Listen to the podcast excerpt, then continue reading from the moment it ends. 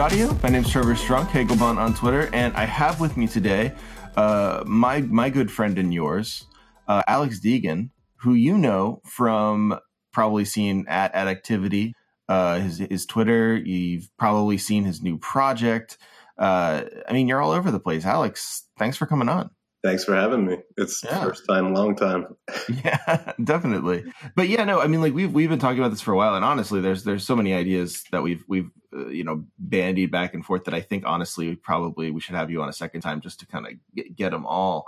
Um, but one, I mean, uh, one of the things we're talking about today, partially because like I just it, it grabbed me uh, when you mentioned it, was this idea of um well, I mean, it's, it's it's kind of a lot of stuff. Like maybe we shouldn't even pin it down. Maybe we should just start start at the beginning. So, well, well, one of the first things I pitched was I was I'm telling the listener this was I was telling Trevor a story about how, God, it must have been like 1995 or six or something when I was a kid in sort of like early forums internet, being involved in this early translation project of Final Fantasy III that got so bizarre it felt like I was in a cult almost.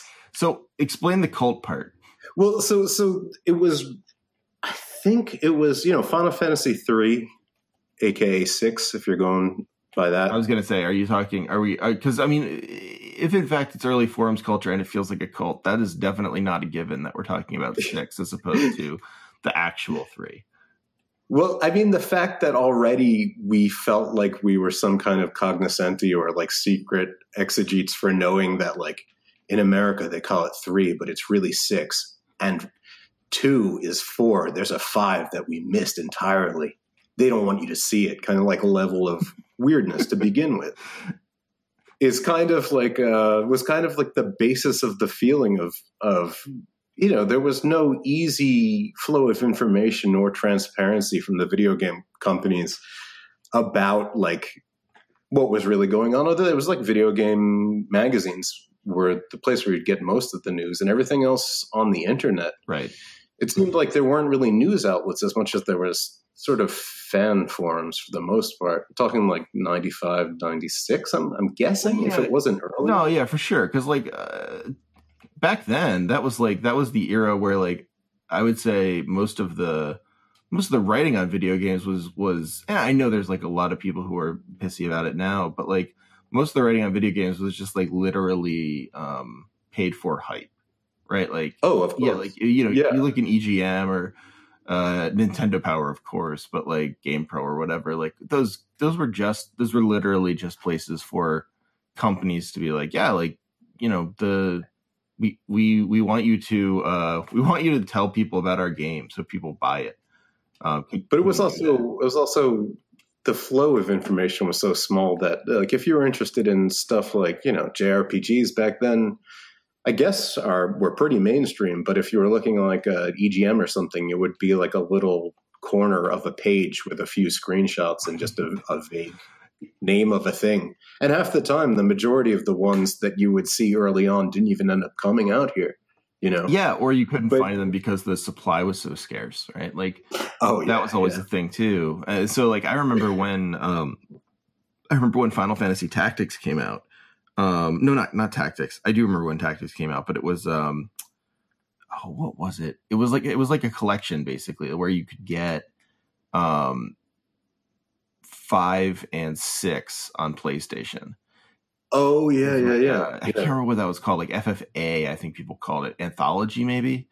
But um, the I remember that being a huge deal because, like, all of a sudden, this this like as you said, like the weird game five that no one no one was able to really get their hands on, or like that we weren't told about, was all of a sudden available on a console in like a real translation. And people were like, "Oh man, it's going to be like it's such a game changer." Um, well, the funny thing is also like I played five probably around this time because it had was one of the first that got fan mm-hmm. translated. Yeah, or maybe later. I, I, I might have the chronology of this totally wrong in my head, but I the weirdest thing about this story that I'm telling you and also the listener is like the Wayback Machine, from what I can tell, doesn't have forums or anything like that, and I can't even fully remember what the forums were called. I've, I've, I've had this thing. problem before. Um, on the on the I did an episode a long time ago with um, with uh, Jay Onwuka about um, uh, about um,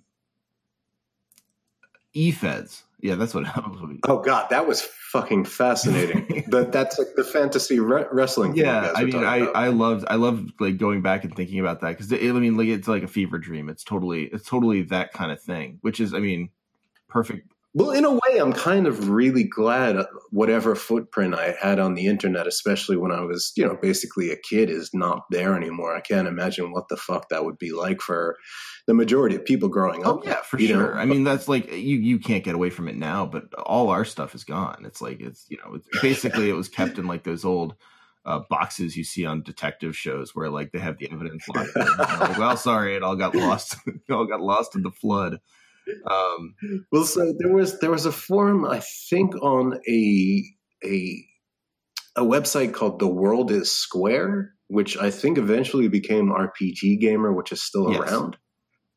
And I normally went on that because most of the time there were people who were playing the Japan only games that hadn't come out here and probably would never come out here, like, I don't know, like Romancing Saga and stuff that just kind of never made it on the Super Nintendo and I would just like kind of look at the screenshots they had taken and just like kind of be like, oh, that looks really cool, and kind of like vicariously imagine what those games were like. yeah, no, I, I mean? totally get that. Of, I mean, like it was it, that was those days where like you know it was before people it was before like there was a clear understanding and from Japanese companies that like there was a market of people here who would basically be a built-in market for your niche RPG because they would just like buy any RPG that came out.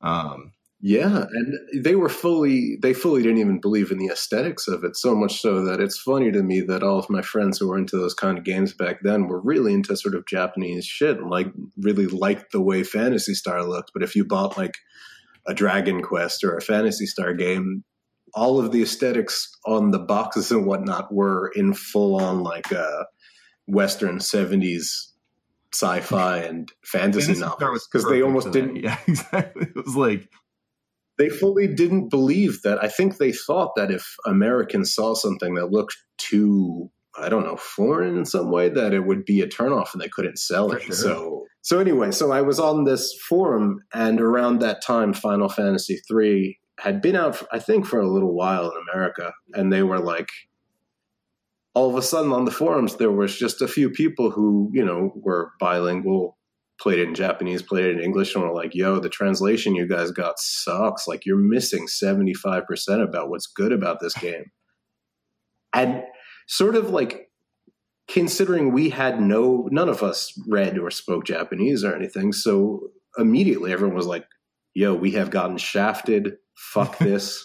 Fuck nintendo.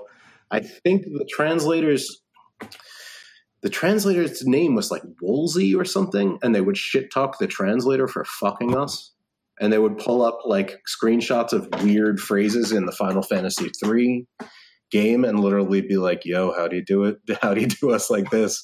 There would be like, "I this is this is this is so covered in in history in my mind that like it's great though. It's it's hard to like excavate it, but I just remember even myself being like, damn, I love that game, and yet I only saw twenty five percent about what was good about it. You know, yeah, there's I mean? that feeling, right? Like, like it, the, the idea that some somehow localization of any kind could have, eh, eh, especially then, right? Like somehow some version of translation could be there that would change the way the game felt, such that it would be so much different for you. It is funny though because, like, you know. uh for the listener, years years later, I ended up going to college in Japan, and now I do translation for a living. But like, there are times when I've when I've been looking at a translation and being like, "Oh my god, they lost what is exactly great about the scene." And what I told you in the email was like, uh, I was watching Goodfellas with my girlfriend at the time. We went through, for whatever reason, I was living with this girl. We went through like Mafia Fever. We watched all of The Sopranos, and when that ended, she was like, "Well, what else? What do, what do we got?" So we watched All Scorsese. what else exists in this genre? Well, it's real niche. No one's ever done anything about it. So, uh, so there's a, one of my favorite scenes in Goodfellas. Like early on, he's walking through uh, the bar that they have, and they're introducing all the characters who have these really colorful names. Right? It's like Jimmy the Wop, and like I don't even remember what the guy's name is. Like so and so two times because he said everything twice, and he gets up and he goes like, "Got to get the papers, got to get the papers," and like walks away. And you're being introduced to all these people who have these outlandish names, kind of giving the feeling of like this sort of like flamboyance and interesting character of the gangland scene. But in the Japanese translation, in the subtitles at the end of at the bottom of the screen, it was just literally being like, then there was Johnny, then there was Jimmy, then there was you know, I was just sitting there like, what the fuck, man? Why would they? So I was literally probably being totally annoying and pausing and being like, uh, this guy's name is something something no nos. And then she was like, "What does that mean?" I was like, "I have no Look, idea." It's extremely Just an interesting you know this guy's name is is like Freddie Flatface. They don't they don't elaborate on it. So it, so yeah, they absolutely don't, which is also a funny part about that scene. But anyway, so there are times when you look at a translation and you're like, why would they leave that out? The problem, the problem, there's a there's a very pragmatic problem for why they do in the Japanese subtitles is because something like there's a rule about the limited numbers of characters you can have Oh, subtitles on the screen. is at that the is that a general rule or is that just the Japanese rule?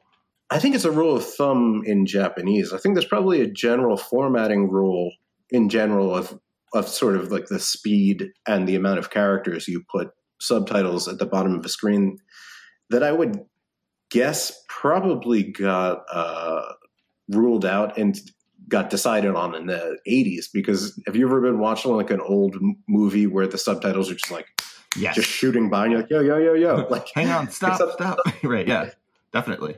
sometimes you watch especially like uh like you know like 60s french films like godard films sometimes you they just have a paragraph shoot by and you're like Got to pause. couldn't this. you have broken that up into smaller pieces yeah, that, no, that's, that's actually anyway. a really good point. Like I, I, I completely forgot about how difficult it can be to watch like Godard films, particularly like art house films, are just can be brutal on you. it's also a combination that they were they were probably using optical printing technology to put the subtitles in there so they weren't outlined or anything so there'd be times where if they were putting what white subtitles on light gray or white you couldn't even fucking read Right, them sure. In like 50s and 60s subtitles yeah Yeah, no, that totally makes sense. Um, But anyway, Yeah. so so I, I have been on the other side where a translation is actually kind of missing the heart of whatever's being said. But the funny thing was in this time when I was on this forum, it was mainly for social capital of a few people who were basically so they could be important. We were all probably like, I don't know, 11, 12, 13, and the people talking were probably in their 20s or something sure, of course. so they could be so they could be leaders they were telling us that they had the secret sort of sacred good translation of final fantasy 3 that we were all missing Yeah, and this is such. I mean, that's such like a it's such a good example of like the weird power of the old internet for when like because you you were we were pointing out at the beginning of the, the episode like you and I are kind of the same age and uh, there is like this old there's this quality of the way the internet used to be where like it was you and then a bunch of old nerds who were like in their 20s but like it seemed like they were super important and the vague sort of shifting quality of like you know fan subs and uh oh did you like i got a famicom so i could play you know the second shin megami tensei or whatever. Like that that whole feeling made them seem super important because they had you know apartments full of garbage. But we didn't, we didn't know it was garbage. Yeah no definitely. But this so so after a while of of basically being told that we had been missing the true experience of final fantasy 3 there was a splinter off into like eh, who knows another forum another part of the forum where we were deciding we were going to make a new project to make the perfect final fantasy 3 translation that would somehow convey the fullness of the game that america hadn't gotten. You guys were going to be which was also funny because it was it was an internet project, meaning that like there was two people who were possibly capable of doing anything on it, and a bunch of people were like, yeah, I'm in. As you know, spoiler alert, I, it never got finished. the grover house of video games Yeah, but seriously, I mean, I feel like that's that's a big problem on the internet in general. It's rare that you meet up with a bunch of people and say like, "Let's do something," and then anyone does anything. In my experience, yeah, and like this is like this is that's the perfect like dialectic of uh of of like the internet at that period of time, which was you just had people who were like consistently interested in weird ambitious projects for the sake of just weird ambitious projects for like no reason at all. And then also just like extremely dangerous and unwieldy stuff that they had no business doing. Yeah, but I feel like I feel like Reddit is kind of the place for that now, where everybody just will show you a screenshot of of whatever the fuck someone's up to at Reddit, and you're just kind of like, yo, they shouldn't let these people alone together, man. Like this is not going to well, end. Yeah, and like that, but that was the feeling, and like I, I guess like there was something about the the older version of this, like especially it's something awful where, and I mean, uh, especially it's something awful. I want to say because that's where it got saved, but even more especially on these tiny forums, uh, which no one no one has any well, yeah. you know uh, record of effectively anymore. But uh, so so, long story short, with the translation project, because none of us could actually do anything, because the only two or three people I can't remember who spoke Japanese were capable of it, and there was literally nobody there with programming skills who could make a patch for a ROM or anything. What it turned into was basically this bizarro article of faith where a bunch of people were believing that there was an unknown version of our favorite video game that was better than we could even comprehend. Man. And in the escalating terms of the internet, it started getting crazier and crazier until eventually the thing that I told Trevor about initially, because it's so crazy, it escalated to the point where someone was arguing that the English language itself was incapable of of actually conveying what was good so about great. Final Fantasy It's like 3. it's like the it's like an early version of that umami uh thing that that like when when everyone like found out about umami and just wasn't aware that it meant like kind of salty yeah like deliciousness like, I mean. oh, you know like, people were just like what does it mean is it it's a special japanese word that we can't understand um I, I just thought it was funny that it was it's more like it's more like like a early Borges yeah, story exactly. where people are like we have to make a new language to convey this and then a bunch of people make a fake language together that nobody yeah, and that's. But that's the cult part, right? So, where like they make the language, and then in the Borges story, that's when they all also just like enter into a suicide pact. Die. Yeah, exactly. Like, I mean, like what's what's so crazy about all this is the it's this sense of I don't, I don't know how to say it. Like it's this sense of uh, uh just the understanding that anything can happen, and if you get enough people together and they have enough of like a push together that like you can do really dangerous but also really ambitious things um well i i, I wonder if it's not an based on a kind of like mm-hmm. faith you know to believe that so so just to just to tell the listeners what i told you so what what they ended up proposing we do was take English and put it in Japanese grammatical it's, construction. It's so good. It's so good. So, which doesn't really, I don't know. So, like, um, I don't even know how to describe this. So, in English, you would say, like, I went to the store. In Japanese grammar, it would be store went without I in it. So, it'd be like, I went to the store in English, it'd be like, I don't know, um, mise ikimashita or whatever. So they were saying that we should. what what was being proposed was we made a new script for Final Fantasy III in which it was written entirely like that. And even twelve or thirteen year old me was like, "All right, I'm out." like, I'm a kid, but this is fucking crazy. It is, I mean, it's an, it's an incredible choice because so. it, it, reminds me of like it reminds. I don't know. It's it's. I don't know. Like I I hate to romanticize it so much, but it is this like it's this it's it marries that naivety of the early internet with just the classic naivety of people who discover that they like thing from a foreign language where they're just like i love anime.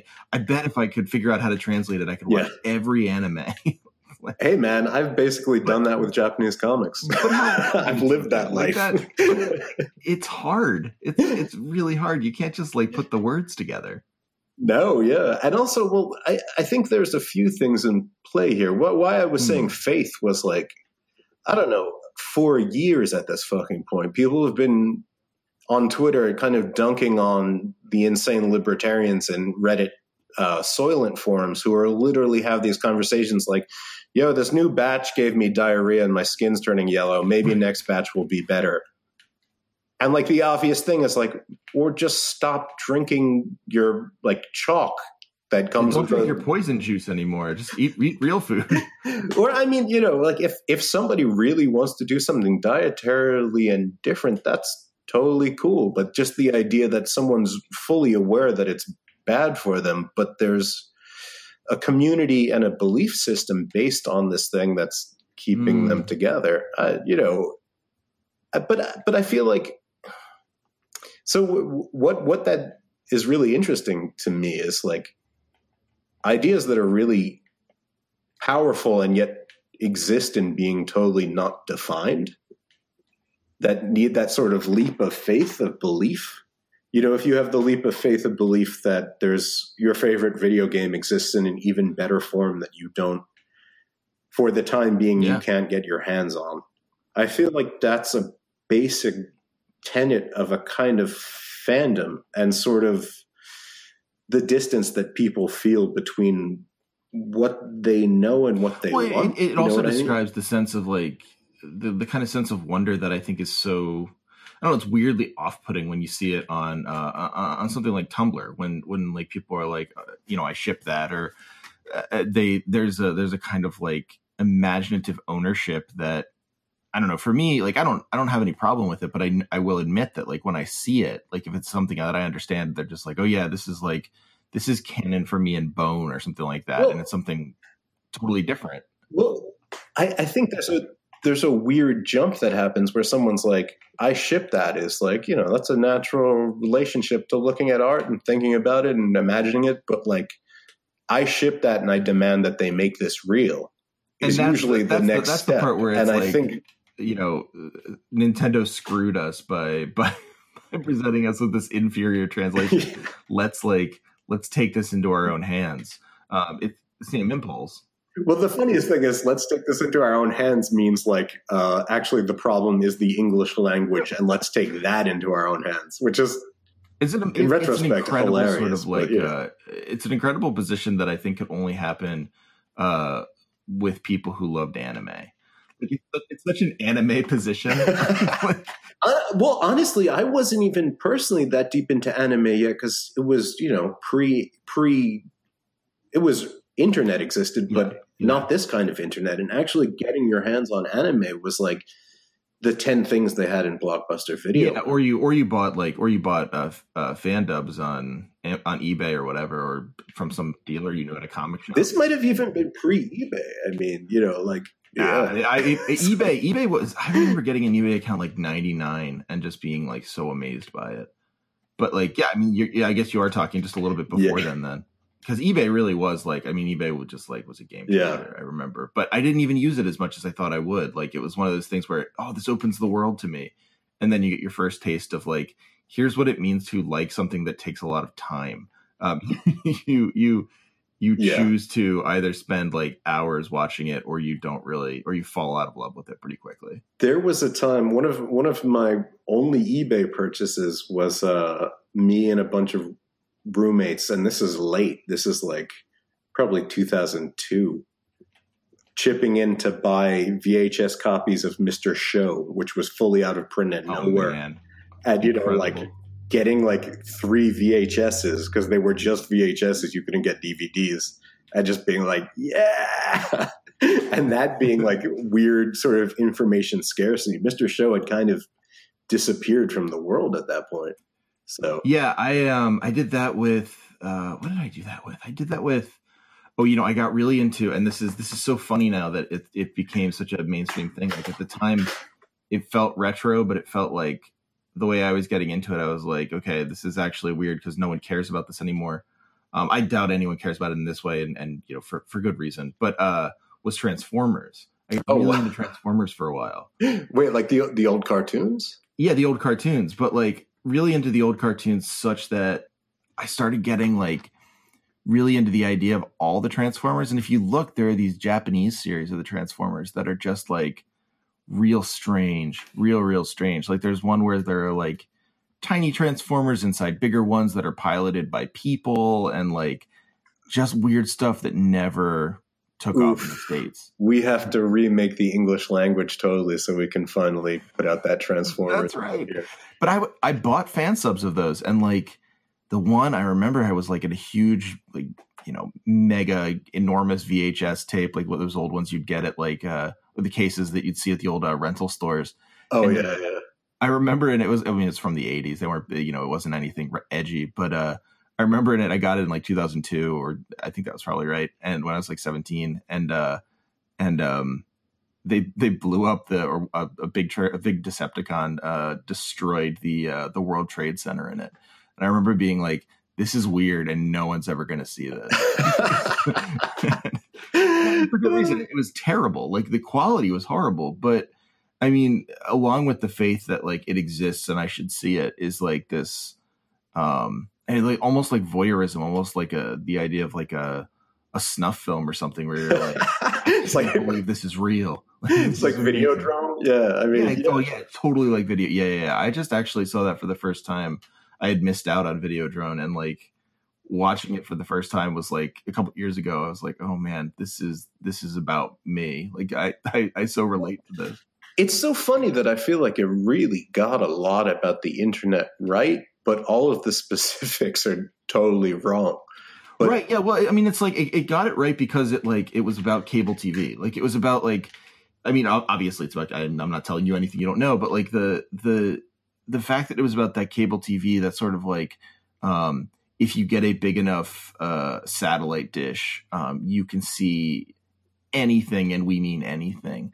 Like that i think was the feeling that a lot of people took to the internet at first. I don't think that's how people approach the internet anymore. Like, yeah that, yeah that that like wild dark web sort of quality and like popular culture but i don't know. Other than that that wild west feeling of the internet was really great though not so much that you'd find like purient fucked up shit like people killing each other or anything but just the fact that there was without it having a sort of shell of some corporate control or respectability, you could literally just be reading somebody's, you know, like, welcome to my page. I'm going to introduce you to my llamas or something. You know yeah, what I mean? Yeah, for sure. Like, and I mean, like that, that was, that was absolutely one of the appeals. And, and like, welcome to my page. I can introduce you to my llamas. And then also, you know, you might find someone who, you know, I, okay, so I'll give you an example. In college, when I was getting into comics again, like I had a, I had a, I loved comics as a kid. Um, and then um, in '96 when they did the whole like, oh, we're going bankrupt at Marvel, let's you know kill everyone uh, in the onslaught thing, um, which is just like garbage. Um, I just I stopped reading them, and you know it's a it's a terrible era for comics, and I'm I mean I don't I don't regret not buying a bunch of them, but but um like when I was getting back into comics, I got in via the the kind of like many worlds canon of the um of the uh DC universe. Like I got really into that. And there oh, was what is that? There's like it's like Earth something, Earth forty two, like that. Yeah. That, so I mean, that was before. There was it was a little bit more digestible then, thank God. But uh this was before like Infinite Crisis, someone that literally was Infinite Worlds.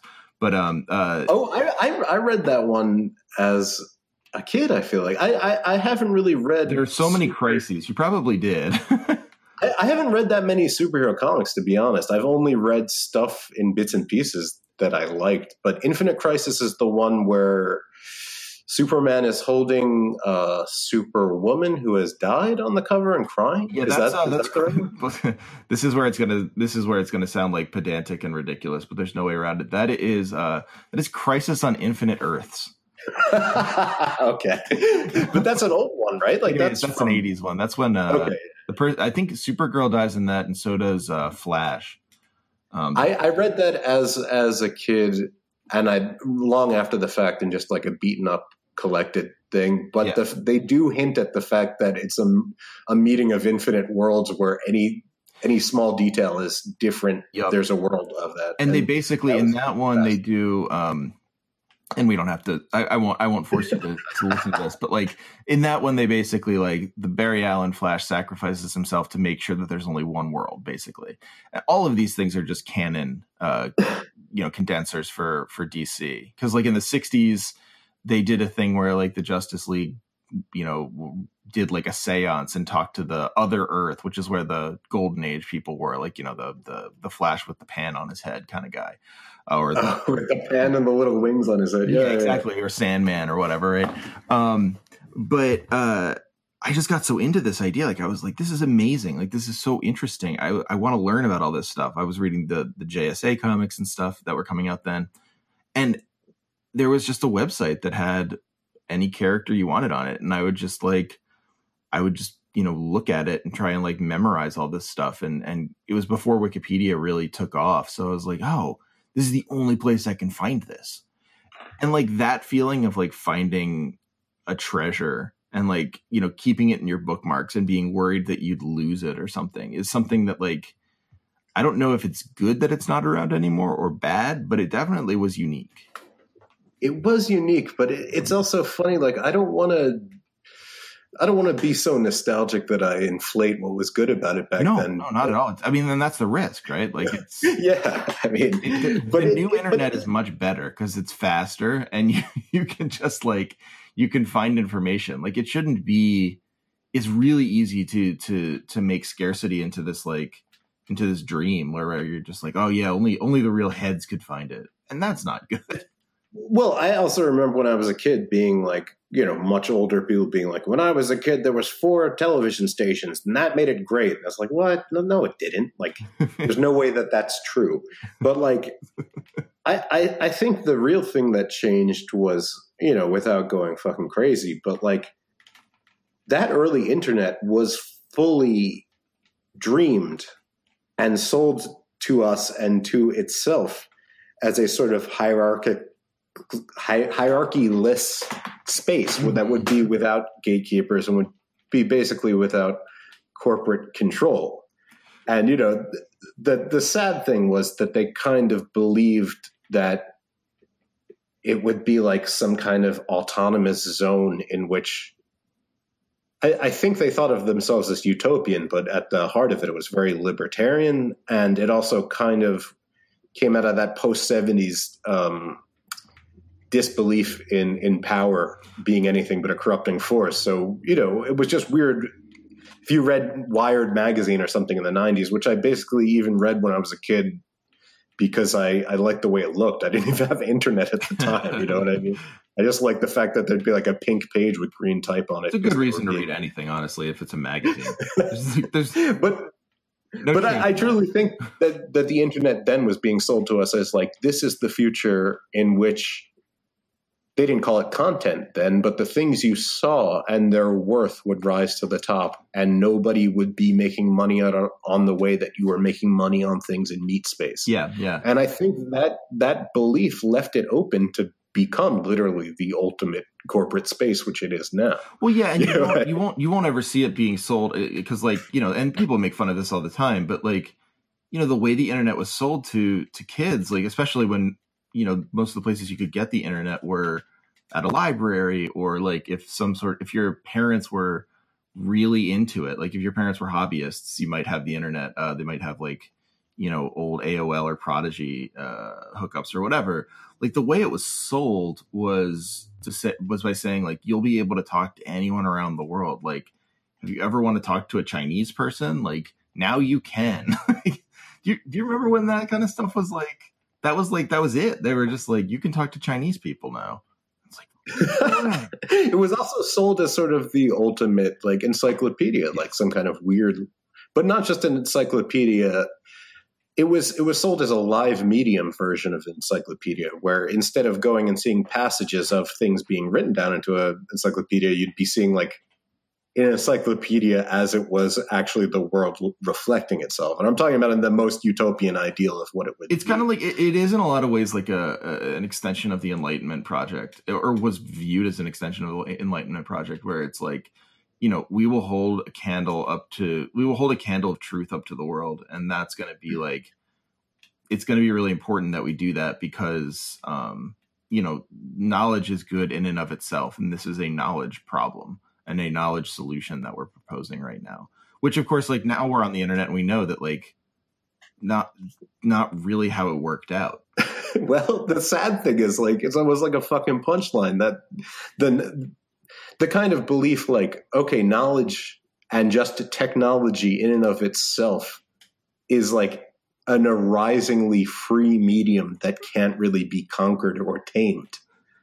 And, you know, on the other side of that in 2018, it, that seems so insanely naive that that would be the uh, that that would be the driving ideal of it. It makes me think that not everybody truly believed that, but some people were, you know, hedging their bets and waiting until they figured out how to fully monetize it. Would be, it right? It would be I interesting to talk to someone, and I've never been able to like find someone who was like into the internet but kind of dispassionate about it at that time. Like, uh, like uh, like yeah. I would, I would, I hesitate to say because now that's just this is just me now, but like an adult, um, but like we're like you know because like as a kid, I, I I bought it hook, line, and sinker. Like I just thought like oh the internet is a place like you talk to people you've never met before and you learn things. And then later when I got into it as like a thing, it's like oh this is where like I can finally talk to people who can be my friends or whatever. Like you know if you're a you're sort of like a like bad at you know middle school or whatever the internet was a real help that way. Um yeah i don't know. I i i was as someone who was definitely bad at middle school i'm glad i came up with that phrase because that actually clarified a lot of my life for me right now. It's I'm, I'm, pleased with it. Uh you know i'm gonna put put shirts out with it. I don't want to minimize it but i think like the human body is bad at middle school. I think if there was anyone who peaked in middle school, they're probably a murderer. But like, yeah, that that makes sense actually. I, I was bad at middle school, but I didn't really make any online friends until until honestly fairly recently. Mm. I feel like I, I met people who were interested in what I was interested in, but I never had the thing where I made lifelong friends on the internet until like honestly like 2010 when I started getting into making my own comics and met a bunch of people through the comic scene who I actually hang out with now. That's really interesting because like honestly for me it, like one of the reasons I loved uh, finding Twitter was because it reminded me of being online in those old ways. Like finding yeah. people that like uh, uh, like being on forums and stuff and saying like, oh, you know, like these people all share my sense of humor and like to them like i'm funny or like i have this like particular sense of humor that only makes sense in this particular like uh, space. Uh, and so like i'm glad i found it again. Um, but then again like you know i didn't i certainly didn't keep up with a lot of those people. So lifelong friends is probably a little bit extreme. Well i've just I, I mean i guess what i was reacting to is is i there's a lot of cultural themes, especially the last five, ten years, where it's like it's always as as sort of the selling points of geek culture in you know with a trademark next to geek culture but where it's kind of like hey remember when the whole world turned you away but you know you and your friends getting excited about i don't know star wars or whatever was the real thing and, and know how nobody in your hometown liked you, but you had friends on the internet. And I'm not devaluing that if that's somebody's true experience. But that's pernicious but, for sure. But it's also, I, as a kid, especially in nerd spaces, like I'm talking comic book stores and even like uh, the kids who dressed up like vampires and played uh, the vampire role playing game in high school, like there was a whole lot of crazy viciousness oh, in all of those things. Absolutely. And and in forums, especially when I was a real little kid, I remember actually because I was a little kid, but I remember being deeply hurt how fucking crazy vicious people were. And you know, it's an easy thing to say to to make fun of people on the internet, especially now, being like, "Yo, say that to my fucking face." You'd never say that in real life, but that's also a true thing. Of like, there was a way people could really fucking shut you down on the internet that you were like, no one would talk to me like that nah. in person unless literally they were like standing on my fucking throat. Right, exactly. You know I, mean? I, remember I remember I like my friends and I were were starting this webcomic and like it wasn't good or anything. Like let me let me be clear. Like we we you know looking back it was uh, just a bunch of in jokes and bad bad art. Like it, you know it should have been kind of smothered in its crib and, and in a way it's good it was but like you know he wanted to he one of the one of the ways we thought like well we'll get some advice was we uh we posted it to the penny arcade forums Oof. Oof. it was like he was like, "Yeah, we'll post it to the Penny Arcade forums. They'll give us some advice." And like basically, they were just like, "This is the worst crap I've ever seen, and you're banned." they banned you.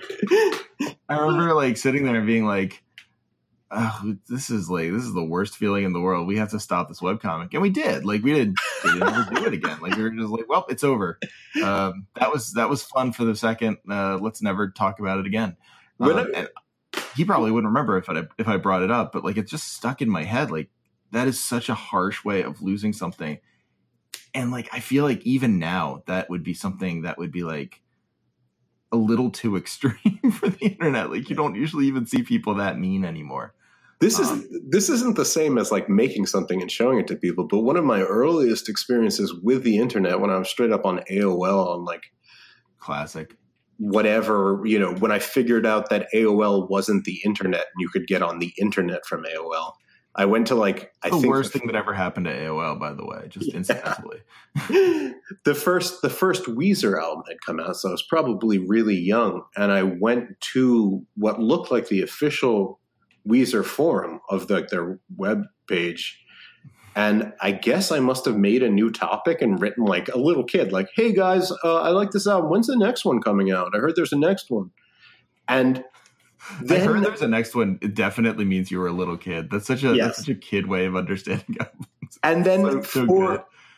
for the next like day and a half, every time I looked at it, new people had jumped in to be like, "Hey, fuck you." First of all, read the FAQ. Also, don't make a new top topic. Mods, can we shut this down and or mute this person? And it was just a pylon for like 48 hours of just people coming into the thread being like, "Who is this?" This they just signed up the first thing. And then I remember having to work out in my mind be like, "Wait, these they, they all had like signatures and shit and like like this person's the king of the Weezer form. And I had to work out in my head like, wait, these people aren't even in the band. These are just some assholes who are always fighting here. Well, and of course, like immediately you think like, oh no, I just like this is the it, it has to be official. I just like I made Weezer mad at me.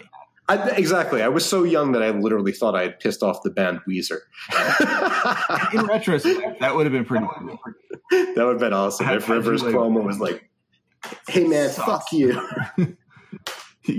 You're canceled, dude. Like but so yeah, that was one of my first internet experiences, which like let me know that half the time, you know, the the basic fan premise for why everybody's together is most of the time just a premise, you Mhm. know, and Yeah. I don't know, I I I, I people always get offended when I say that I don't like either fandom or the concept of us being fans if we like things because the usual i mean the usual reason why people within you know w- within comics the reason why people who draw comics usually say that is because they're like historically beating up on spaces that are queer and female sure. but you know which sucks because that's not what that's that isn't my problem with fandom but what what i dislike about fandom is is the fact that at most it feels like in these certain situations a thing that builds a hierarchy and a sort of need on a thing where you can never go out and create it yourself you're always wanting and demanding it Yeah. And and also everybody is surveilling each other all the time of who is a true fan, who is blah. blah, You know what I mean? That is absolutely like pernicious. The idea that like I mean, you're, you're in academia, which, no offense, is kind of like you know, Well, it's that's- the final. yeah, that's that. the that's the that is like the king of uh it's just like the ultimate of uh yeah, you know, like are you really like are you really like pure are you a good academic or a bad academic? Yeah, I mean it's just like it's yeah, it's it's such a such a I mean it's it's a perfect uh intensification of that. Um So, so, so my, my problem with, with with the idea of fandom is is just that if we reduce ourselves to just fans, and you have actually like the correct way of of feeling about a thing or celebrating a th- thing, and then sort of cultivated and curated for social capital arguments about how you should feel about a thing officially as it being canonical and part of it's basically being it's like being a model consumer or or anything like that and Mhm. it's like I, I, don't see anything good come out of that. I, I, remember getting super freaked out reading, you know, this was probably 15 years ago before we knew he was a rapist, but reading about like Chris Hardwick's uh, burgeoning empire of like geekdom. And the the stuff that Chris Hardwick was just doing was basically just like turning to a crowd and being like, "I love Star Wars." You know what I mean? yeah. And it, it's and it's just weird that turning to a crowd and saying, "I love Star Wars," or even being being on the uh, production side of any art and taking into account that sort of like infinite Keynesian beauty pageant logic of of reaction and fan reaction and building that into a work moves farther and farther away from people to ha- having their own totally subjective personal aesthetic experience with anything. Mm, yeah, you know I mean? that's uh, that's that's really that's really smart because like of course the the experience you had with the Weezer forum, like obviously. that's such a good start for uh yeah that's that's a really yeah the, the, i hope someone just like just just started listening i mean it's not a radio show but like if it was if they just started listening right yeah. then that would be a good place like oh what is this um but no like that that's that's one of those times where like what you experienced as a kid there like basically that whole forum was meant to make you feel bad for liking Weezer the way you did, or like make you feel bad for understanding the band the way you did, as opposed to like the whatever like uh, aesthetic moment that people were trying to have with uh with whatever like uh the blue was it the blue album was their first one or was it pinkerton pinkerton was no blue album was the first but i don't even think we called it the blue album back then i think it was just weezer's just self-titled we didn't even have blue albums when you were a kid.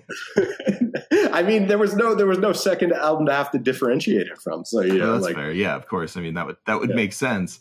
Um, but yeah, no, it's like it's like you know that that is like a, a perfect distillation of like you know I like this, and here's what here's how I'm going to take it, or here's how I'm going to explore it. And the the answer is always like, actually, you liked it wrong.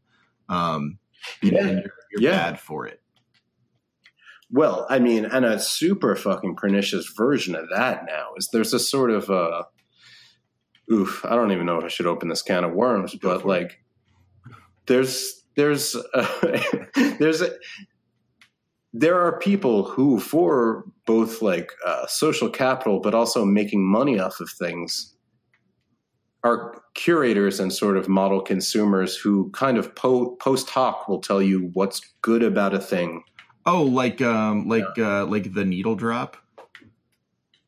Oh well, fuck that dude. I don't want to talk to him about him, but but yeah, yeah. I mean, um, no, I'm thinking more of like, I don't know. I was thinking about this the other day, like, without litigating this here, and also they're not here to defend themselves. But uh, in comics, there's a there's a there's a festival called Small Press Expo. Oh yeah. SPX, sure and and it's you know it's it's an indie comics thing. It's historical. It's been going on forever. I've personally never been, but um, it turned out that Amazon was a major backer this okay. year.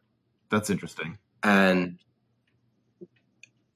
beyond it just being that Amazon was a major backer, Amazon was being touted as it being very exciting that Amazon was a major backer. One, two, the thing that Amazon is backing, I think and I could have this wrong, so don't at me, but uh, was in on their Comixology app that they were putting out a thing that was kind of like the best viral comics of whatever. Huh. So it was just kind of like, you know, all the things that people turn into memes and and edit and stuff. It's like Kate Beaton stuff and sort of like a guy with no no fear written on his shirt and someone says something to him and yeah, says the, one fear. Uh, like the, things the, Branson Reese one. I actually had him I had him on uh, on the podcast. oh yeah, yeah, okay. Yeah. Which I mean, well, like, yeah, that's if you ever talked to any. I mean, I've I had KC Green on the podcast too, who has maybe the old. I love, I, I love, I love these people. No, so no, don't no, get me wrong. I, I, but if you talk to them, they're just like, uh, you know, when I talked to KC, he was just like, "Oh yeah," I was like, "Man, like what?"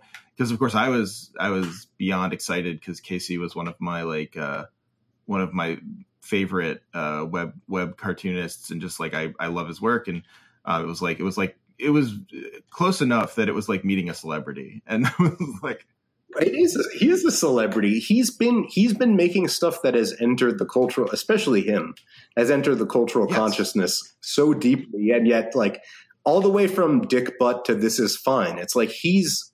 I would argue that KC Green has added as much to our internet language as like yeah, dril. Oh, absolutely. You know, like and dril's so, a celebrity. I mean, so who would who would say otherwise? Yeah, but like, so so, so the thing about so oh, Amazon yes, is is is at SPX. What they're putting out is a thing that seems to be centering viralness of internet over artists or whatever. Which, if you follow the lines on that, it's moving in a direction where you know it's it's treating it's treating comics like content which is how they're treated on the internet but if you're going to a show where there are people who are selling what they've made yeah that sort of bizarro facelessness of of of you know of of art being quanta that you trade around. In a momentary thing it's actually you're there with a physical copy there's a face attached to it. It's a real different thing which is something that's great about comic yes. shows. Like i mean just just to back that up like my brother and his wife are both fine artists. You know they make paintings they have to sell through gallery stuff they have to go through all the schmoozing events and whatnot in new york and the first time they came to a comic show where I was there, they were so fucking hyped because they were like, you go to a table, you see art there, the artist is there, they're excited to talk about it. The whole world should yeah, be. Yeah, it's so it's so pure, like it, and like especially. I mean, I mean, the, the other side of it is none of us are well, making any true. fucking but, money. You know, but. I'm sure I'm sure your brother uh, would say that also they're not making uh, any money either uh, unless they are, in which case, like kudos yeah. to them and like good job, good job on them for well, making it work. They're making money with painting more than I am with with with uh, comics, but so so the whole like point that. that I'm bringing up is just like the the whole thing that I'm bringing up is is uh, when Amazon is sort of like an industry crushing giant that has devalued actual selling of work and fucked up the publishing world, A. And B, you have to be willfully putting your head in the sand to say, like, to not to act as if you don't know how Amazon treats right, its yes, workers. At the same at the same point that like Jeff Bezos makes like what twenty eight grand a minute. Yeah, I mean, like I think and, even, even like even pro labor people at this point are like, yeah, you know, stop, maybe stop doing that thing about not you know letting your workers go to the bathroom if you if, if you're this like big of a company. Yeah. You know, like maybe maybe give them a bathroom break. So, so why I went down this diversion is that you know so it turns out that Amazon is a major sponsor of SPX. I don't know the specifics. I just know that a bunch of people came out and said like, "Oh, come on, man, it can't be small press if it's Amazon." I'm also like, "Ah, fuck Amazon." Was just the basic thing. And, you know, well, because it's fucking 2018, a bunch of people who, you know, without working very hard, were doing actual double reverse woke takes on why Amazon is good and how people going against it are are elitists. which you know is is strangely a very popular thing in 2018 and one of the things that drives me the fucking craziest about comics crit at least at the level of like indie comics is like there is literally a critical stance that someone drawing something weird with a small run for very cheap is actually an elitist and i don't know fucking batman Wait, really? is populism Wait, Yes. Well, it's been a while. It's been a hot minute since I've done comics crit, um, and I, I, stopped because I stopped because the academic world of it is is just garbage. But well, except Andy Hoberek. Andy Hoberek, my my advisor and friend. I don't know if he listens to the show or not, but I hope he does. But uh, he does good work. So if you want good comics crit, uh, that's good stuff. But um, I want to go back to what you're saying. That's crazy. But so it's just weird to me that like you know. The, the, so that's that's why I was saying people post hoc getting the uh, the actual actually big thing bad thing is woke and good is a very popular thing now and it makes sense that on the other side of poptimism in which you were saying actually popular and sort of things that have been less taken seriously yeah, no, by academia are yeah. good that that that's a, a amazing stance that I fully Mhm, agree with mhm. because you know fuck gatekeepers. But when people tease that out to literally be without naming any names, but on some sort of like someone literally once I saw them pushing their Kickstarter and saying that like white brochelists hate Kickstarter, so support me. And it's That's just kind of like, but the thing that drives me crazy is that is that's very successful. So I was, so what I was arguing was where, how why I even went in this direction is the thing that freaks me out about the sort of uh, reactionary agonist consumer take on things in which you know it's as stupid as as uh, fucking Nazis burning their Nikes or whatever the fact that kind of uh, there's a balance, there's a political balance to all things in culture right now, where it seems like the easiest reaction is to be like, "I guess I'm Yeah. buying too." You know what I mean? And it's like, yeah, consumer. I mean, it's, that's it's, it's, voting with your wallet, which I think like anyone, anyone who you should take seriously will will tell you is like ridiculous.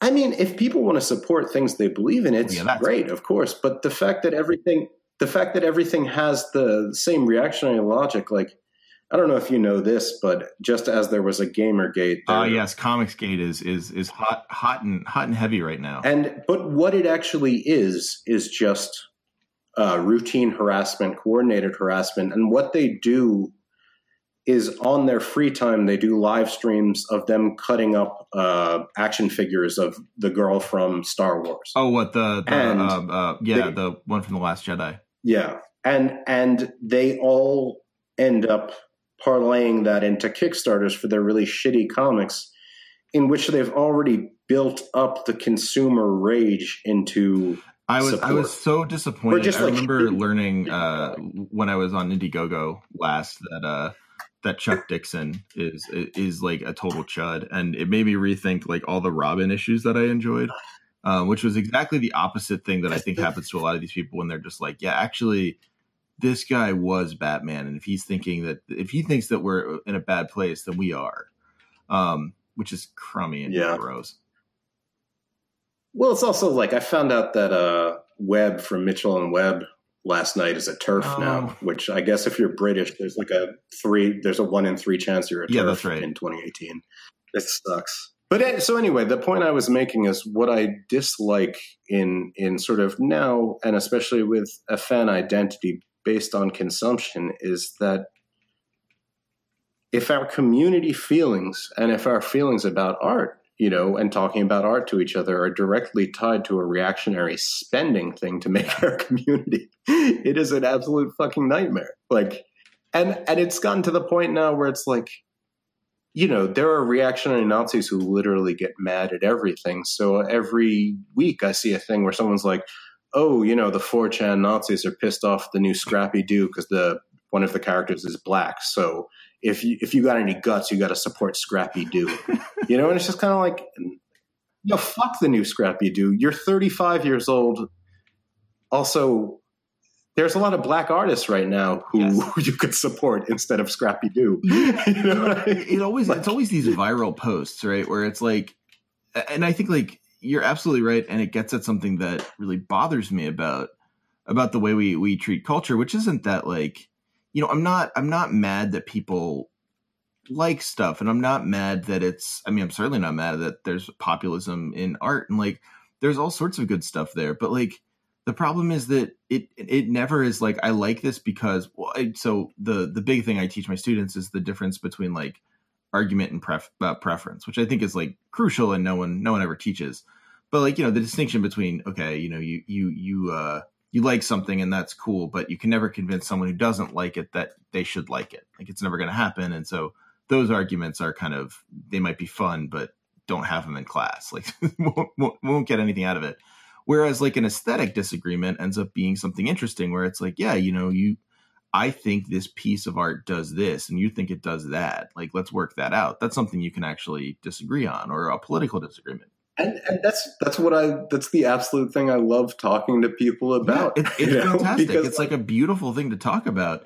And if you say like, you know, oh, we have to go see the new Captain Marvel because um, it's a female superhero, and like there are real jerks who hate female superheroes. I did- that drives me so fucking crazy, and I don't understand how we got here. yeah i don't know like i think it's i think it's like the fetishization of well so one of the things you, we talked about even before you came on the show was the, the the fact that like a lot of this a lot of the video game stuff that we you know know and love for good reason is like it's so um it's so abstracted Yeah. right like there, there's such abstraction in this stuff and i think like that that's fine. There's nothing wrong with abstraction but like living living your life about abstraction when you don't have a concept of art to back it up is or aesthetics to back it up is like you end up with just like oh i like this and i don't like you.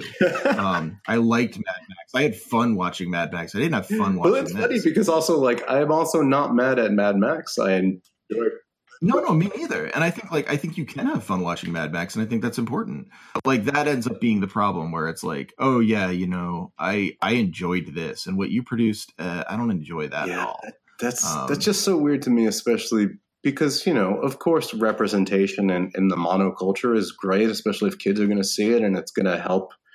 Personally, yeah nothing wrong with mad max No, no, no, a I'm just- I'm- I'm just talking about the arguments for representation. It's just weird to me oh, that Oh, well, there yeah, are yeah. arguments for representation in like, you know, the newest fucking Shrek or whatever, and people are like, hey, how come there's no whatever in this? And be like, well, I know a bunch of artists who are making the kind of stuff that isn't Shrek, but you might like, and it's yeah you might want to look at just because It's- it's, like it's Good. small and it's good and it's probably cheaper than everything else. That, and it's it's weird that that argument is hard to get people into, or maybe it's also odd to me that like can, so I- I don't want to cut you off, but I, I really don't want to forget this. Like, did you can you explain to me the the the the small art is is um elitist thing? Like, it's so weird to be coming from like, and I mean this this also shows my age, but coming from like a uh, a, a '90s DIY scene. Yeah, uh, well, not '90s, but really a 2000s DIY. yeah, scene. that's what, I'm, But I'm coming from that too. I think I wonder. like how did we get? There? I, I wonder if there wasn't a sort of uh, internet culture that I kind of missed when I wasn't that deeply into the internet, where the people who are dominating forums and conversations and whatnot were people saying that like. If more than five people like it, it's shit, and those were the gatekeepers, and this is a pushback against them. Or that could be sure. Or I think maybe in the sort of political setup where it's just kind of like, I don't know. Okay, here's here's let me give you an encapsulated uh, conversation I had with with a few people who aren't even that internet poisoned, or I mean they're internet poisoned in a way that is different than the way I am. But uh, We're- We're all internet. yeah, now everybody is. I mean, we have an we have a forum troll as president, so it's like yeah, it feels like being on a shitty forum. It really does. That's that's actually a really good way of thinking. It's just like it feels like you can't mute the president. anyway, so I was it was probably like two years ago or something, and I was talking to two friends of mine, and one of them was excited. Ah, they're not even that close of friends. People I kn- a friend of mine and someone I know. I don't know why I'm I'm whatever. To- yes. So uh, You don't want them to hear this and, and be and think like, are we? I, I don't like this person, just to put it. So anyway, so I was I was hanging out and uh, he was like, "Yo, let me guess you uh, you think the oh, what is it called? Uh, you think Ready Player One is shitty, right, Deegan?" And I was like, I was like, "Yeah, I'm not not a fan of Ready Player One." He was like. Yeah, I'm not a fan either, but it's just weird to me how many people want to ruin people's fun about it. And I was like, "What are you talking about?" Because a trailer or a teaser trailer had just dropped or whatever, and I was like, what are you talking about? And he was like, he was like, I don't know. There's all these people on the internet just pushing back against it and trying to shame people who are excited about it. And I was like, are there a lot of people doing that, or you're you just hearing that there are people? Are you are you are you feeling? Are you like? Are you making that up, or are you? Did, See, yeah, did you read an? I don't think this about it or is someone who's imaginative enough to be making it up. I think literally this person is probably on the sort of, you know, news circles where people are like, people in your life are trying to make you feel bad about this, but don't let them. It was already framed to him like that. You know what I mean? So, Yeah, that's interesting. So I was literally just like, Yeah, well, you know, it's directed by Steven Spielberg. It's going to make $10 billion here, and then like 5 billion, thousand, whatever number doesn't exist internationally. Like, I don't think you have to worry about a few people being snobby about it. and he was like, Yeah, it's not in danger of like being canceled. Like as a project, they're like, turns out, turns out the internet isn't really a big fan. We have to stop production on Ready Player One. Yeah, I mean, no one was going to march in and be like, "No, you have to do like I I don't know a fucking Krzysztof Kieślowski movie because this is real art." I'm shutting down Spielberg. Like that's not going to happen. But it was just funny to me that this guy had this pre this pre argument that was like they're trying to tell you this, but in reality this. And in his mind, he was like, "Oh, this is one of Alex Alex is probably one of these elitist people, which you know I am a snob about the shit that I like, but I, I'm old enough now that I don't want to argue anyone's tastes with them because you know I'm not Yeah. I'm not 12 years old anymore. But It's just a nightmare at a certain point. Like, why would you ever argue someone's taste? yeah, so it was just funny. It was just funny for that conversation to happen, and he was like, "Well, why don't you like Ready Player One?" And I was like. Oh well, I, uh, I was actually really resentful because I read the book because a bunch of people who I kind of know told me it was good, and this is when I was in Japan, so the book was expensive to buy new, and I knew so little about it because I was so kind of detached from the internet or whatever at the time that I fully expected to be some kind of twist that it couldn't be just good enough that this guy memorizing a bunch of late 70s references would be the thing that would make him a hero, but it does. And so that's yeah. Unfortunately, yes, that is that is all there is there. because if two thirds in, if that opened up and literally someone said, "Well, what what is the worth of any of this?" Can you imagine what the third act of Ready Player One would be like? That would be that would have been very, actually that would have been great. Because I mean, you could have gotten something emancipatory there, like in, in the sort of way it was it was vaguely gesturing towards. Yeah. So, Um, so, so I, I said that to this guy, and I said, so yeah, I think it's just kind of pandering, and it's also weird because people our age are into it, and none of us know any of the cultural references from the late seventies. And then he and my other friend were like, yeah, well, all art's pandering to someone, and I was like, What? I was like, nah, that's that's that's advertising works like that. That's not how art works. And they were both like, well, how's art work? And I was like, in the most abstract way, uh, you've the artist volunteers something of themselves, and then like the viewer, or the reader, or the listener, or the player volunteers something of themselves. And either there's some kind of relationship that happens there, but it's not like a human relationship because they're both not present and either it's positive or it's negative. and that's what I said, and they were just kind of like, "Oh, come on, man!" As if. So it was just. Art, art works when you like a thing or don't like a thing, Well, and it- then uh, someone makes a movie of it. the thing that was making me really sad about it, and I'm I'm doubling back to say, how could how could people argue that you know uh, weird personal art that someone makes is el- elitist and things made by you know multinationals that own 78 percent of the movie industry is populist. I think it's because people have. Um, I think people have internalized the idea of being a demographic. I think people have internalized the idea of of a sort of I don't even know what the word for it is, like an insured experience of of you getting what you want, especially Hmm. from a culture that has basically been telling you that it works for you to give you what you want. Right. You know, and it's like it's funny because obviously Gamergate is and was about everything that it's actually about, which is just kind of like rage, supremacy, sort of uh, misdirection of Im- impotent male anger in a time when people have less money and less political options and even just life options that are easily in the way that fascism directs hatred downwards in a way that makes community the illusion of strength and everything blah blah Yeah. blah but the fact that the title that they were rallying around was gamer it would be hilarious if they didn't ruin people's fucking lives you know what i mean like can you imagine being proud of of playing video games we all play video games it's one of the most popular things in the world right now that's like yeah. It's it, there's nothing there's nothing particular. It, there, yeah. There's nothing particularly like shocking or new about playing video games. It's literally like, like- beating your chest and being like, Daffy Duck. I fucking love Daffy Duck. It's like, yeah, man. Daffy Duck's awesome. Daffy Duck. He's funny. He does that one trick just once. He dies. It's Yeah. good. Everyone loves that.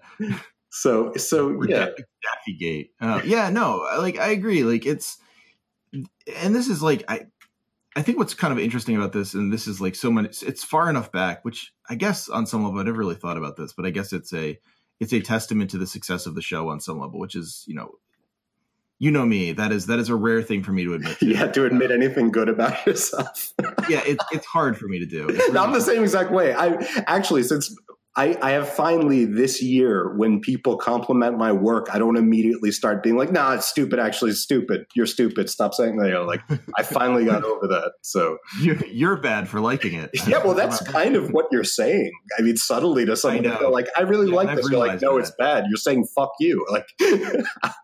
Someone someone the, the, other day i was talking uh, i'm just going to get off on a tangent but someone the other day was actually saying and i i, I kind of had to stop and like i was like that's actually really smart. Um, they were saying like you know mutual mutual respect of everyone like the idea that you should just everyone deserves respect and and we should give everyone respect um, doesn't really work if you leave one person out. They were they were talking to themselves like oh, i can't leave oh. myself out of that. And i was like man that's true. Like, that's true, but I don't know. I always I always rankle at the like, well, you can't love anyone until you love yourself because I know the people who push that the hardest are in my life have been totally destructive. like, oh yeah, I think that part's pretty destructive. But I think the idea that like I probably deserve the same basic, uh basic uh, like um leniency I give others. That yeah, sort of no, definitely, definitely, That's probably true. But in any case, like uh, you know, one of the things that hasn't happened in the show of late um, is that people people have sort of been able to um, been able to divorce it from um, uh, Matt Christman's uh, episode on gaming, uh, episode on like gaming and aesthetics and like against gaming, and then it's like the gamer debate and stuff like that. Like, I feel like people tell me less and less that they're listening because like they heard that episode, which is cool. Oh, uh, so that, that was that was like a major crossover event for yeah. The- it was enormous, and like I, you know, I liked the episode, so I have, I have no problem with people saying like, yeah, I, I liked it. I I started listening because of that. That's cool. I like that a lot. But um Yo, how does Christman fucking uh, deal with the fact that his like boys have a Twitch stream now, and that's like something they talk about all the time? Was uh, he dying inside? Was he? He was on. He was on their Fortnite stream. Um, I know, like the I didn't watch it, but they had him. Um, they had him play Fortnite. I I don't. He doesn't like video games anymore. But uh, I mean, to, to his to his credit, uh, you know, he has always lived in a world where like Felix has really liked video games and had to just like kind of suck it up. Uh, yeah, and I, I, you know, like one of the the reason I brought up Christman in the first place was like one of his critiques of gaming is that it's just like it's a consumer lifestyle and there's nothing there's nothing to it that is like especially useful in and of itself, right? Like that's the problem. Like it's not it doesn't give us anything that reading couldn't give us or something. And you know, like eh, I mean, that's yeah. I, I well, my position has always been that that's not true, but like, like I don't I don't really agree with him on that. But the I think like one of the things that he would argue is that like it it actively like destroys parts of our lives or actively makes us worse people. Um, I've I've felt that with two separate video games. which, which one? I I felt that with um, playing Persona three or four. Oh, okay. Actually, made me uh, kind of neurotically anxious and made me feel as if life and all of the parts going into it and keeping track of schedules and stuff was ultimately meaningless and repetitive and every incremental thing you got from it meant nothing and i just felt totally depressed i played like 10 hours of persona i want to say 3 because i was living in japan and i was just like ah why bother life is meaningless uh, you got a day off from school uh, you check your email, you spend six hours doing that, and the night ends. Fuck it, you know. Yeah, right. And I, but it's like just want to stop and be like, "It's not, it's not real," you know. Yeah, but for some reason, that one hit me really hard, and the other one that's less negative. But uh, any of the Souls games I've ever played, I've only played two. I've I've played uh, Dark Souls and I played Bloodborne, and oh, you should play Dark Souls too. I'm playing that now, and that seems says that. I, I, I that really it's it's a it's a Deegan game. Like it's, it's well, well. So I love everything about. It's so funny because we're actually going to touch in touch on what I wanted to talk about here. oh no! Well, I mean, we, we, we were only at. Oh no, I'm I'm sorry. We're not only at 42. No, we're at we're at probably like, like, an hour and 20 minutes now. So go ahead. What I like about Dark Souls and Bloodborne is that it has the aspect of old video games in which beyond it not handholding, it basically puts you in the position where you have to figure out the rules of everything going on. Right. Which is what I love about most of the art that I love and what I try to make. And I love that about Dark Souls and even more in Bloodborne because Bloodborne and the design of the whole world is so beautiful. But while playing Bloodborne, the fact that it is so fucking hard, I put more time into Bloodborne than Dark Souls. The fact that it's so fucking hard, and when I found myself getting good at it, probably because of the age I am now and the lack of money and time to do what I need to do, I have. When I finally got good at different parts of Bloodborne to beat certain bosses, I felt bad that I had learned a skill that I could only use in Bloodborne. Yeah, there you go. Right. And so, so I got so pissed off about that because I wanted to see all of Bloodborne. So I went and made my friend Mike, who knows all about it and also knows all of the connections of the stories. Literally, one day I said, "Okay, you're going to beat Bloodborne from the very beginning. I'm going to watch." And of course, he wanted to, and that was great. I mean, that's the, awesome. But the, the, the idea that I person to know the the idea that I would build a new skill set just to play this game that one day would end, and it's a hard game. Well, for me, it it was really hard. I don't think I don't think anyone's going to claim Bloodborne was well. Someone is going to claim Bloodborne. It's the internet. Somebody will just say It's it's like, funny oh, that like yeah, this this particular weapon was so OP that I got through the game in six hours. yeah. Um, Well, you know, I spent six hours and I couldn't beat the first boss, and I'm surprised that I even did.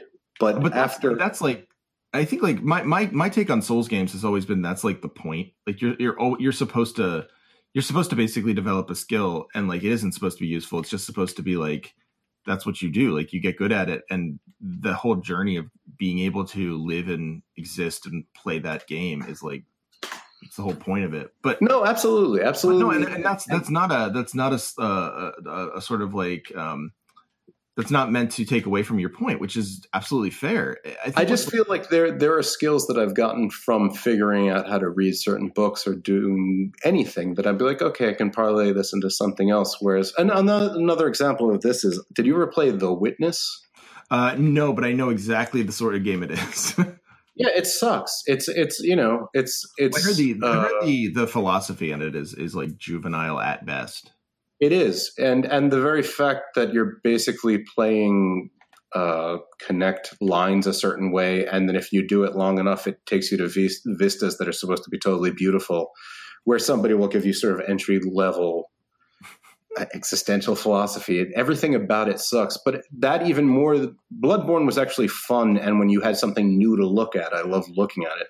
The witness, even more so, is that I found myself learning a skill that I would never use anywhere and that I was learning that skill to advance into work that I didn't even really feel like I respected the author at all. Yeah, You know I what I- think, like for the, the the difference there between like the witness and Dark Souls for me is like the the witness literally you're learning a skill there. Like the skill is the important part, whereas in Dark Souls like the actual learning of the skill is the important part. Where like you have to Yeah. like you actually having to account for the fact that you were doing this and like learn something that's hard is the is the thing that's important and that's like a No. that's a that's a that's a really irritating teacher thing of me to say but like But it, it's just funny because I think so much of this, 90% of this is my own temperament of like, I played Persona 5 to the point that I probably have like 42 hours in that game. And at some point, after 42 hours, instead of five hours, instead of 10 hours, I was like, ah, fucking enough already. you know what I mean? But not, not like, like, I 42 hours into a video game, I was like, I got shit to do. What am I doing? right which is all I might as well have finished it, except I felt that way, put it down for two months, picked it up once again, and was like, I literally have no memory of what I'm supposed to do and haven't played it since. Yeah. You know what I mean? Well, and So, I, I think like I mean that that's the funny thing about games is that like because they've been because so I'll, I'll take I'll take it back to the beginning. Because that sense of abstraction and and like you know what is going on here? What what am I playing? What are the what are the possibilities of what I'm playing? That's all still there but a lot of it has been also suffused with this um vocabulary of like is it worth it? Like is your game worth it? Is it long enough? Is there enough going on in it? Is there you know not not your version of is it worth it but like the version that says, you know, is it is there enough in this game that um, it's worth my forty dollars? And so like all these games are so long now. And so like, Oh, well, the length yeah, is I just mean- the length is just the length. It's not it's not a, it's not a uh, a narrative choice or a structural choice. It's just oh we need enough length so that people won't give us bad reviews on Steam and we'll go out of business. Did you did you play did you play the Last Guardian? No, um, was that Oh. long? It was something you know for your listeners. It's it's the people who made Ico. It's the people who made Yeah, it was on uh, it was it was on PS four. Four, Yeah. yeah. And it was a game that was in development hell for maybe almost a decade and a half. And it was a game that was probably a three and a half hour, four hour game that they stretched out to maybe 12, 15 Mhm. hours. And if they had literally made it a two to three hour game, it would be an absolute masterpiece. Well, that's how I feel about. It's how I felt about uh, a, a game you definitely should play. You should. I, I don't know if you have, but if you haven't, uh, it's. I I would I would definitely recommend it for you. Um, is a game called uh, Gorogoa. Gorago. Oh, is that the one where you connect all of the things the to? Uh, yeah, yeah, yeah. It's like a pop up book, but it's got this kind of strange take on an almost elder god that you're helping. Yeah, it is. It is a brilliant game. It's It's beautiful too. And yeah, I that's one of those games that is a puzzle that I never felt like I was stuck in even once, Yeah. which is an amazing thing for them to pull off. yeah, exactly. And it was about two hours long. And I, Yeah. at the end of the two hours, I thought to myself, this was totally worth it. Like it would have been worth it if it was twenty dollars. But I don't Yeah. think people people don't really approach games as if like it's an experience that is akin to a book. Which is to say, like I know, and that makes me so sad because me too. that was the experience that when I first started playing video games, that's exactly how I felt about them. The fact that they've come to emulate, you know, blockbuster movies or whatever is is terrible. well, and, and I mean, like that's even like I think there's I think there's value in playing in reading a book halfway and stopping. Like not not that you should do that necessarily every time, but like I would never argue. A book has to be really bad for me to do that. I've powered through some terrible shit just because holding on to some weird childhood thing of like I can't not finish a book. Yeah, but at the same point, it's not it's not wrong. Like, there's nothing there's nothing bad about um starting say like I don't know crime and punishment and not finishing crime and punishment, right? Like it's okay to not finish crime and punishment, and in fact, like you starting crime and punishment is good. It's it's like it's a good thing to start it, even if you don't finish it. And I don't know if anyone would argue that. And like the the fact that like it feels like oh, this is such a waste of time to start this game to only play enough into it that I have like a couple of new ideas based on my my foray into it. Like I feel I'm not chastising you. I feel that way all the time. And like that's a, No, that's a bad but- way to but feel. The weird thing about Bloodborne, especially, was there were tons of games where I've gotten to a part where I'm pretty much like, I think I've seen everything that this has for me, and if it does different permutations on what's going to happen here, that's fine. I don't need to see it. I, I probably, from what I can tell, I probably played two thirds of the way into Metal Gear Solid 5 hmm. And stopped. And I was talking to a friend of mine. I said, "Yeah, this is where I stopped. It was just getting annoying." And he was like, "Ah, you saw all the good stuff. There's an ending, but you know, Yeah. whatever." And I was like, "Yeah, you know." Like, but the thing that was driving me crazy about Bloodborne is I, beyond all else, I just wanted to see that world. you know what I mean? And the fact that I would just be like, I know once I beat this uh, strange hairy transforming woman in uh, this church that I can see a new place and I cannot beat her was driving, you know, like driving me. but then nuts. again, like that, I mean, that's like that's the moment where you, you look at it and you you can take from it what you will, and you go, okay, well, I need someone, I need someone to beat this game for me, which is the same thing as saying like, okay, well, I really want to read Finnegans Wake, but like I don't have the ability to, and other people have studied it, so I'm going to get someone to explain Finnegans Wake to me. Um, Oh wait, so so jumping back a million topics when we were talking about the new promise of the internet as like a living uh, encyclopedia. The last time I felt really like amazed at the the sheer possibility of the internet it's probably like I don't know, like 2002, 2003, and Google image search was basically new oh yeah, sure. and I was, and you know, it was actually better as somebody who uses it for reference material for art all the time. As they've commercialized it, it's full. It's filled up with uh, stock images and Pinterest, That's and and by Pinterest, I mean lit- literally Pinterest images are like a twentieth of the size of any image you want. So you have to make sure that tiny images aren't coming through. You know what I mean? But at that time, I was reading uh, "My Name Is Red" by Orhan Pamuk. I know if you've ever Pamuk. read Yeah, I don't know my name is Red, but I know Pamuk. I don't really like anything he's done other than My Name Is Red, which I like a lot. But uh, that was the first thing I read by him, and then I read like three other books, and I was Oh, like, "Oh man, all right." Yeah, that I mean that that can happen. But my my name is Red is telling the story of of people in Istanbul in um, maybe 13th century, uh, I think 13th century, and it's uh, miniaturists who who illuminate manuscripts for like the Sultan, and they illuminate all of the great tales of Persia and stuff.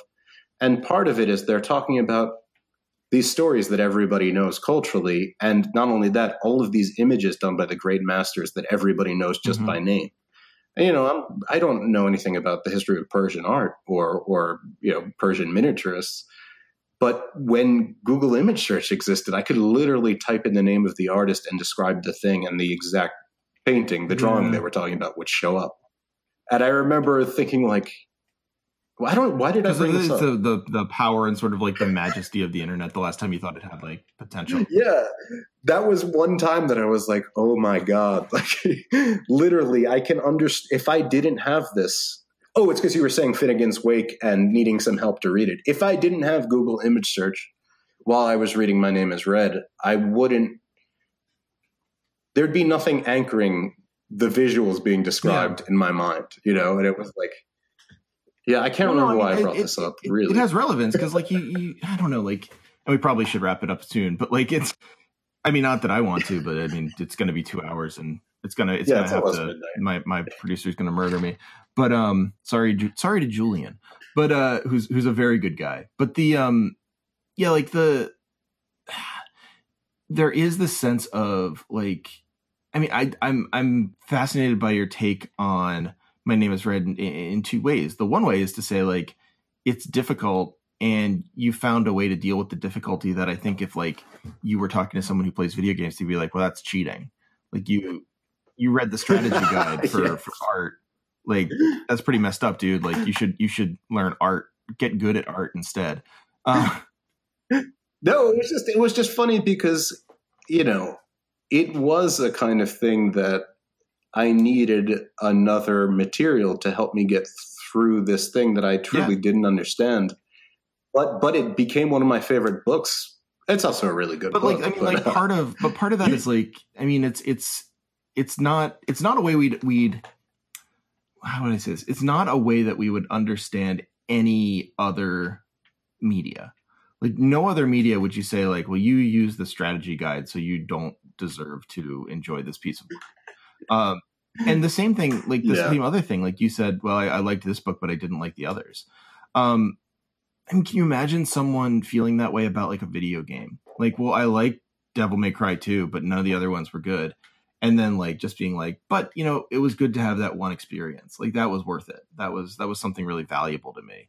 Um yeah, you'd never see that written out on like a Steam review. Or, and like the, you know one of the things that Christman gets right is he says um, that like gaming has become this this problem because it's it's a pure consumer identity and you know he's not wrong it's true but like that's not just gaming like that's That's Every- that's literally that's literally everything in our culture. But I, I don't know. I'll go back to what I was saying. I think post 1970s that the sort of general philosophy that was uh, accepted everywhere was that political power doesn't mean anything anymore. And I think without willfully doing it or deciding to do it, people started believing in a sort of Gramscian idea of cultural hegemony where cultural monoliths could be reformed or rehabilitated in a way that was more meaningful than you know having politicians not selling us to corporations but I think like the reason Matt's wrong about video games, and like it's, it's something I've thought about a lot. It's it's it's become one of my my preoccupations, along with like how to deal with the reality of that the labor theory of value doesn't really uh, work the way I want it to. Um, but well yeah, it's just you got to think about something. Uh, that and you know that and also um, you know generally a lot about um, uh, video games that I am playing right now and how to like best beat Dead Cells. Those are the main things I think about. That the, the, the theory of value, Matt Christman's thesis on video games, and Dead Cells. Um, but yeah, like the you know the point about the point of the point of like saying um, you know the video games have created this this world where you can just game you don't have to have experiences. It, it, it kind of like it it puts the car it puts the cart before the horse where like you say it's not that. Like that's not what happened. What happened is no one has any sort of sense of aesthetic or totalized or uh, holistic sense of why they do anything. So everything is like gaming it's not that gaming is unique it's that gaming just is endemic of everything else where like why did you go see this art show? Well you know i i read a good review of it. Did you like it? I guess i did.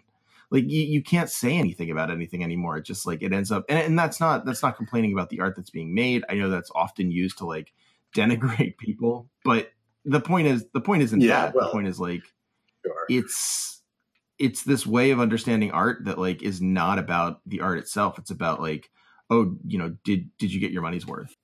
Well, I, beyond money's worth, I, I think the basic like late capitalist definition of art now is one that believes in sort of transactional and consumption mm-hmm. based experience.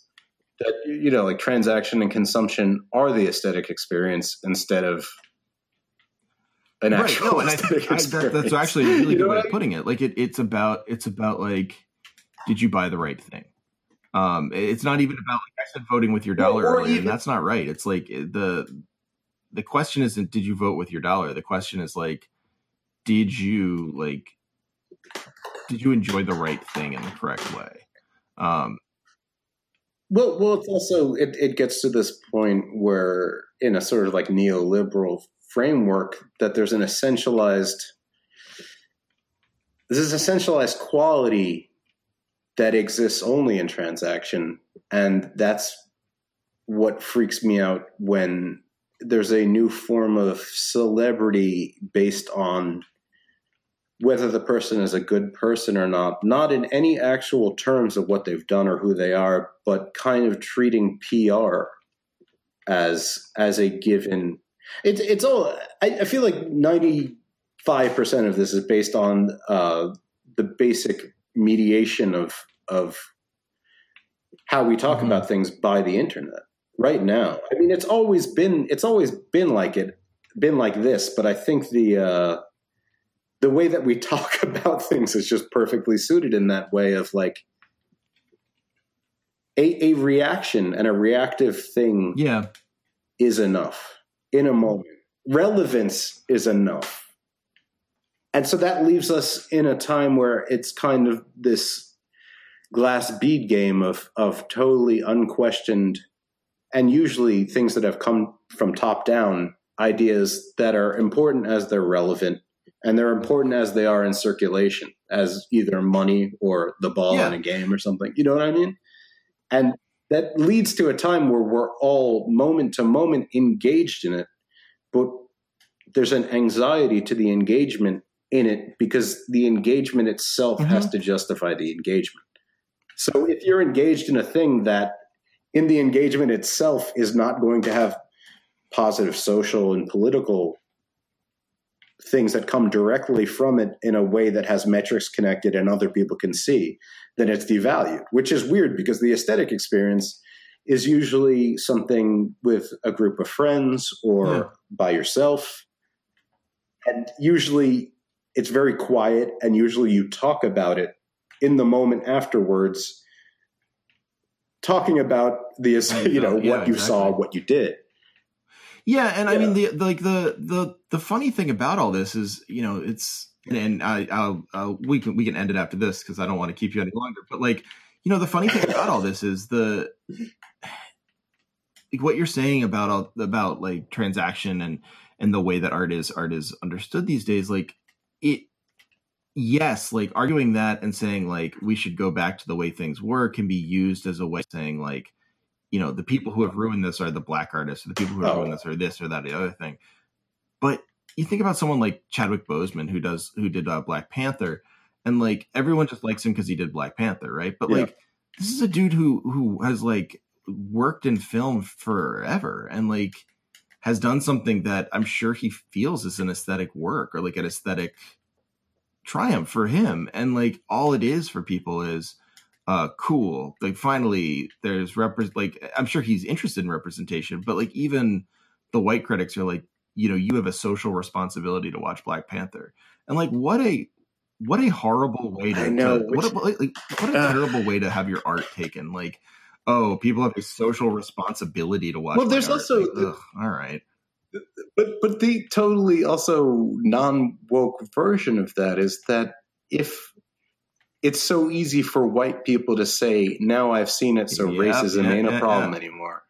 It's like it's the same shit as people who are like, "Hey, man, I voted for Obama. was I a- can't be racist." There was a conservative in someone's mentions. I think they were a conservative, although who knows? But like, I mean, who knows anymore? But like, Who knows? they uh they were in these they were in uh, someone's mentions because uh, a player on the Cubs um uh I mean a player on the Cubs has been accused and almost certainly did um uh, uh sexually assault his wife um just a really bad really bad guy oh yeah, yeah, um yeah, and and the um like people were like well you know like uh like uh, oh oh i remember what it was. It was like it was someone responding to uh um they were like well you know men are asking you know, now are we do we have to uh are, do we have to have like do we have to constantly be afraid of women? Uh is that is that the new world? And they were like well you know you'll, you'll get used to it. We've been afraid of women for 6000 years or something like that.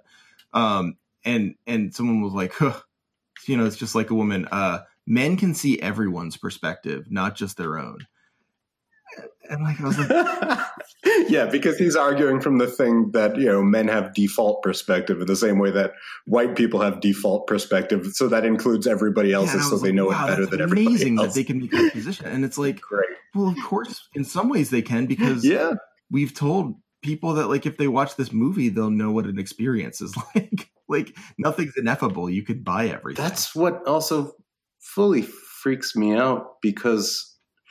God, we should end this soon. So I yeah yeah why, get why don't you, this. you can have last word here why don't you why don't you wrap us up I was just gonna no, I was just gonna open a whole fucking can of worms about that. I don't know if you heard all this, but like five years ago, people were saying like, and with VR, we'll start empathy, and people Oh, will, yeah, will invent empathy. that. So white white man can put on VR and feel what black man feels, and now it's now he knows. And I was just thinking like, you're literally arguing that white people have one experience, black people have one experience.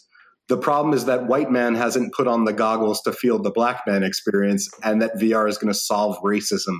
And you're literally doing this as a product pitch. Like, Yeah. fuck you. That's insulting to everyone. I think like yeah, and you know like the the the really crummy thing about that is like it's just it's just the old stand up routine of white people drive like this, black people drive like this, except instead of a punchline, it's just supposed to be like inspiring. and now and now with the, Yeah. and now with Well, Oculus, yeah, we like can a- understand why uh, white people drive like this and black people drive like this. it's like what, what are we doing here? and Homer is just laughing about how right. lame he is when We're he's so playing the white man version. Ugh. Jesus. Yeah, but but that's my point. I guess that reduction right there for for the for the point of of of selling a product as woke, they're basically insulting all black people, saying that their experience can be a thing that a white man can go, oh Yeah, my I'm- god, I'm sorry I misunderstood Like, you. Like, uh, let us let us meet and have uh it's like have some have some. We'll have a we'll have a beer summit. beer summit. Yeah, it's like I literally never listened to you, but I, you know, and I literally ignored, you know, 400 years of history, but I put on the magical I- goggles. I put on these goggles and man, you were right. I boy, I don't know why I didn't listen to you before, but it sucks. Uh, It's also funny because it's such a good faith argument in one way of white people just don't know, you know, Yeah, like, they know. like, oh yeah, white people just have no idea. pretty sure Yeah. the worst of the worst of the people you're thinking of here know just how like they know it. They might not know just how bad or exact ways, but they know. Come on. like you'd go back 200 years and they'd be like, be like, well, I am making a lot of money with this cotton and this tobacco, but if they really feel like that, oh my god, I had no idea. Like, no one would make that fucking No, argument. of like, course not. Yeah. All right. Well, we clearly have a lot more to talk about. You clearly have to come back. Uh, uh, Alex, Alex Degen. Uh, for anyone who's still listening, uh, do you want to? You want to? it's my. It's it's it's my fault. I I should be I should be uh, I should be like moderating better, but I was having too much fun. Um, no, it was good. I like how I was like, man, the thing I had pitched you was so abstract that I was like, I wonder, but you know, this is better. yeah, no, it's it's great. but, um, but yeah, so like, what um, what can people? So like, people can find you all sorts of places. People can read your work. Okay, so I'll I'll hit all the yeah. plugs everywhere. Um, on uh, Twitter, Instagram, and Tumblr as at AD, the letters AD activity, one word. At activity. Um, I have uh, a new comic that came out in May called Soft X Ray Mind Hunters, which is a weird, very weird title, but it's it's a 394 page comic, full color, with no words in it, so easy and hard to read. and uh, that's hard to read. You, you, thank you for thank you for acknowledging that no words is often and mostly harder than. Uh, yeah, it's funny words. because I feel like it's one barrier to entry is taken down, so like people who speak different languages can read most of it. There's a few English words in it and character title pages and stuff but ideally like in anyone who speaks any language can read it but then just the fact that there's no words in it and you have to figure out what's going on means that you have to read it in a totally different way which you know all of my work is like that so that's what I'm doing. That's actually what I was uh, originally pitched to Trevor to talk about was that I wanted to talk about abstraction in video games and how it inspired my work. But uh, and instead we, we talked about we we just abstracted conversation. Yeah, I didn't uh, even think I I didn't even get to the end of the Final Fantasy three. Well, yeah, yeah. What what ended up happening? What ended up happening was I uh, I Did you guys make a new Final Fantasy. Well, I I quit that, and then I feel like six months later I was like, whatever happened to those guys? And I went, and all of the forum threads were locked and so they had had some fucking crazy wow. falling out, and the forum threads were locked, and they had migrated to a different forum. So, wow, hey, the class it's like it's like that dril post. Uh, yeah, is Wario libertarian uh, forum posted in history locked after uh, 1300 pages yeah so yeah. so that that didn't happen so anyway i also do uh tra- translations and most of the stuff i translation that I trans most of the stuff I translation. I shouldn't be doing this show. Uh oh. Kush Comics called it's spelled K U S and it's pronounced Kush. Number thirty two, which is the Japan uh, issue, is seventy five percent of it has been translated by me, and it's it's all small and uh, people who are working now, sort of indie Japanese comics and you should check that out. And nice. that and Soft X-Ray Mind Hunters are the two things I'm plugging. Yeah, and Soft X-Ray Mind Hunters is everywhere. And as I recall, you said it doesn't really impact your uh, funding one way or the other if uh, where they order it. Um, but like you know, preference wise, you know, small indie stores are. The thing is, you could go to your favorite store and ask them to order it, and it will take longer, but you won't be giving money to Amazon. But then again, you know, our tax dollars go to drones killing people in Yemen. So if there's no ethical consumption under capitalism, you can also use Amazon. you know, just get just get Alex's book. That should make you feel a little better. I yeah. think like the main thing about Alex's book is it is a necessary social uh, thing to read it now. Uh, it gives you good politics. Yeah. Um, doesn't matter if you understand it. Uh, it makes you, you taller. From it. it makes you better. Yeah. So yeah, it's like Air Jordans, except it works. Yeah. Um, well, thank you, man. This was really fun, and like seriously, come on back. We'll, well, I'll want to talk more about like the stuff we didn't get to today. I'll see you guys soon. Thanks. Thanks for having me.